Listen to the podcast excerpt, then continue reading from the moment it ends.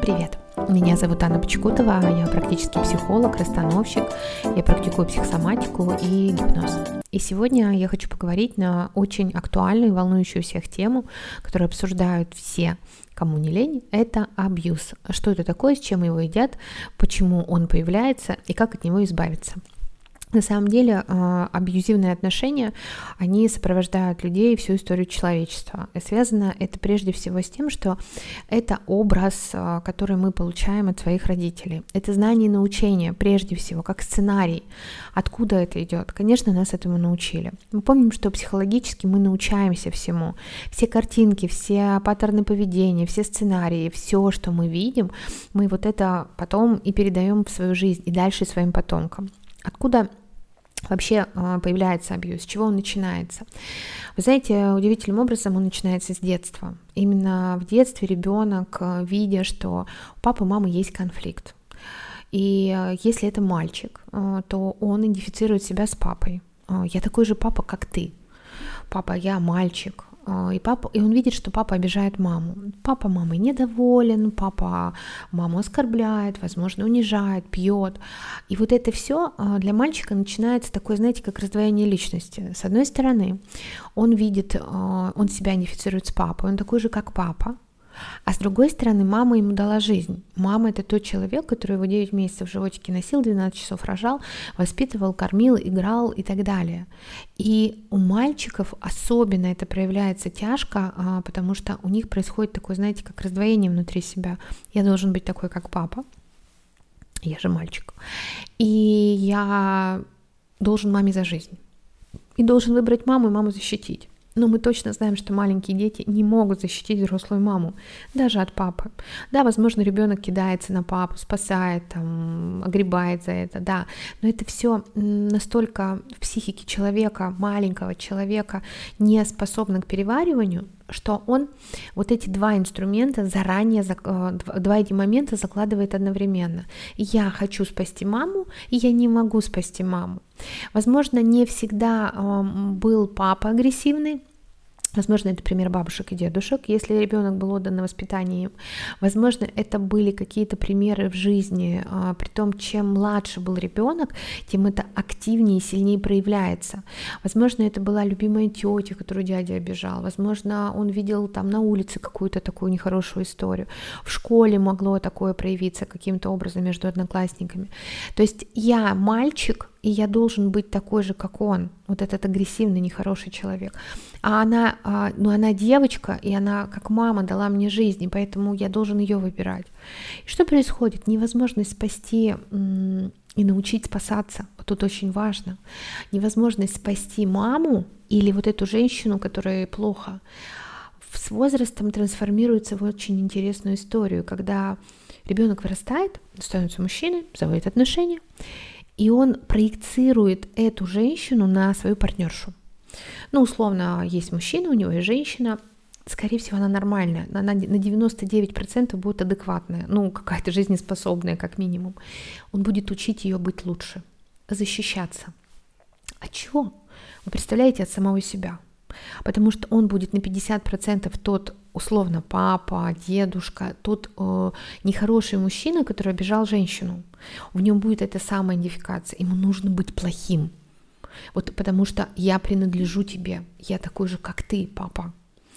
А вторая его половина принадлежит маме, и маму нужно спасать. Но мы знаем, что маленький взрослых не спасает, он будет спасать вот эту свою партнершу, свою жену. Но спасать как? Ну, в хорошем бы, конечно, смысле, чтобы он ее полюбил, там, заботился о ней, цветочки ей дарил, тра-та-та. Но нет, он будет ее обижать. Он будет ее обижать как папа, когда-то маму, и ждать, когда она даст ему отпор. Когда она скажет, нет, со мной так нельзя, пошел ты. То есть вот эту агрессию, которую ребенок тогда ожидал от мамы, как защиту себя, он будет вызывать в своей партнерше. И, конечно, женщина, которая будет с ней в отношениях, она не готова к этому. Ну, она не планировала такую историю в своей жизни. Она не училась, она не размышляла на эту тему. И, конечно, когда она с этим столкнется, она будет не понимать, что не так. Потому что изначально абьюзеры очень внимательные люди, очень заботливые. То есть они, ну, условно, свою жертву они э, человека, которого хотят потом вот так спасать странным образом, они будут э, окутывать своим теплом, чтобы оттуда даже уйти было невозможно. Они лишат заработка, да, ну а как воспитать-то? Если у него будет деньги, она же убежит, воспитываться не станет. Они, скорее всего, нарожают детей, а, потому что, ну, куда она с детьми-то убежит? Она же будет зависима от меня. То есть он будет воспроизводить ту же историю, что была у мамы. Ведь мама тоже могла встать и уйти, но она не ушла по каким-то причинам, скорее всего, отсутствие денег и дети. И он будет похожую ситуацию воспроизводить у себя. Здоровый, нормальный психический человек а, в ситуации, когда его давят и прессуют, он встает и уходит, ну, либо дает сдачи если это возможно, дают сдачи. Это у нас есть три реакции в теле: бей, беги, замри. Так вот, бей я когда могу дать сдачи, да, то есть у меня есть силы для этого. Но мой оппонент, он не в 10 раз меня больше. Если он в 10 раз меня больше, я убегу. Я просто, ну, возьму и уйду из отношений. Есть замри. А, и вот эм, почему-то как раз с абьюзерами женщины выбирают стратегию замри. Подождать, переждать да, и, а мужчина не понимает внутри. А сразу говорю, что это все неосознаваемо. То есть нет такого, что она там села и подумала, а он решил, что он абьюзер. Нет. А, и в какой-то момент она замирает, она думает, что сейчас все закончится, сейчас вот сейчас у нее настроение улучшится, сейчас он денег заработает, сейчас, сейчас что-то еще случится. То есть она ждет изменения внешних обстоятельств. А он не понимает. Он же плохой, он же все сделал для того, чтобы она выбрала себя и ушла от него или дала сдачи. Но ну, условно, мама тогда так не сделала, сделай как надо. Сделай по-другому, я жду, я на тебя еще больше буду давить. И проходит время, он реально становится все более агрессивным, проявляется, все свои чувства, эмоции проявляет более агрессивно, то есть обижает все больше и больше, а она терпит все больше и больше. Потому что, еще раз говорю, такая же есть ситуация в ее семье, такой же есть негативный опыт знаний и научения. Человек психологически здоровый, когда сталкивается с абьюзом, для него это вообще неприемлемо, он просто встает уходит. Типа, зачем? Ну, чтобы что? Пошел я отсюда, ну ты какой-то странный, мне так не надо. Если же а, у него хватает сил, например, отставить свои границы, а, там женщина может взять сковородку в руки, от, отлично дать сдачи, и мужчина поймет, о, она нормально, ее не надо учить, ой, мне все хорошо, класс.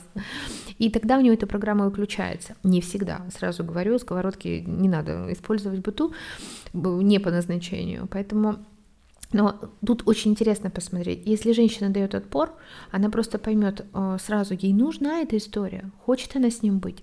Или он скажет, слушай, пока мне вот эти вот твои наезды вообще ни к чему. Но, как правило, абьюзер для начала ведет себя очень классно, очень хорошо, он реально расставляет сети, он реально свою вот эту жертву условно заманивает, да, то есть он создает все условия, чтобы она потом не вышла. Но, говорю еще раз, у нее будут деньги, у нее будет поддержка, она встанет и уйдет. И с чем это связано? Мама, ты не научилась себя защищать. Я сейчас проведу эволюцию. Я найду ту, которую научу себя защищать. Ну, примерно так это звучит в психике человека. Но я должен это сделать. Что ты должен? Когда я на консультации работаю с такими агрессивными мужчинами, женщины, кстати, тоже такие есть, а я говорю, а что ты должен? Почему ты должен ее этому учить? Ее должны были мама с папой вот этому всему. Но они же не научили, тогда я ее научу. При этом у него нет к ней претензий как таковых. Там просто такая гигантская боль от невозможности спасти свою маму, она, говорю, проецируется на всех женщин, какие бы ни попадали в его поле. Он не будет, что характерно, со всеми так общаться. Вот очень важно понять, а, это такая отличительная черта абьюзеров, когда человек не вообще агрессивен ко всем женщинам.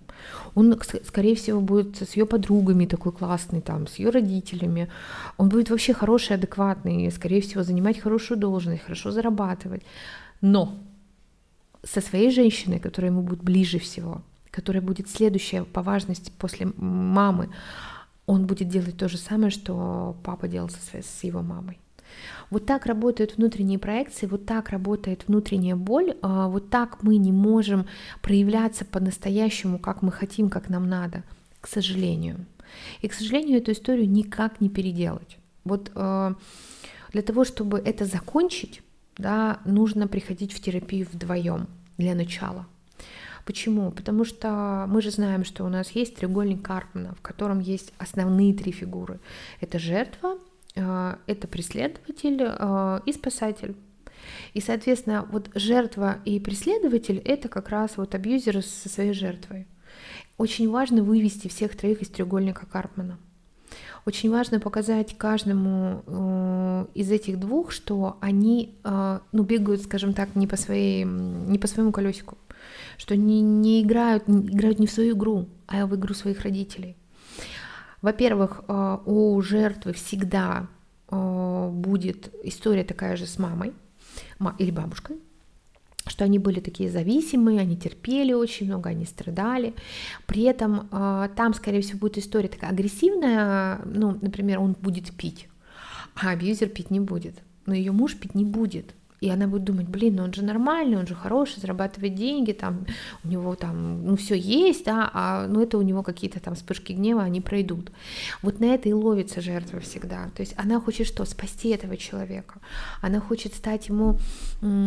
Я не смогла там, опять же, условно спасти папу, да, там помочь папе, который, например, пил или там был каким-то неадекватным, или дедушка, и мама страдала от этого. Ну, я точно знаю, как помочь своему мужу поэтому терпит. Поэтому терпит годами, годами просто терпит. А, поэтому самый лучший экологичный способ выхода из этого – это терапия. Если вы уйдете, просто встанете и уйдете, скорее всего, у вас, будут, у вас уже к этому времени будут дети, да, дети эту модель потащат к себе. Если эту модель разбить, то дети не будут в это играть. Для этого очень хорошо, конечно, работают расстановки. Я этим инструментом пользуюсь регулярно для решения именно таких задач. То есть мы закрываем боль родителей, и детям уже не нужно спасать родителей, они начинают жить свою жизнь. Поэтому приглашаю вас на свои расстановки. На сайте печкутова.ру вы можете получить всю исчерпывающую информацию. Спасибо вам, до встречи.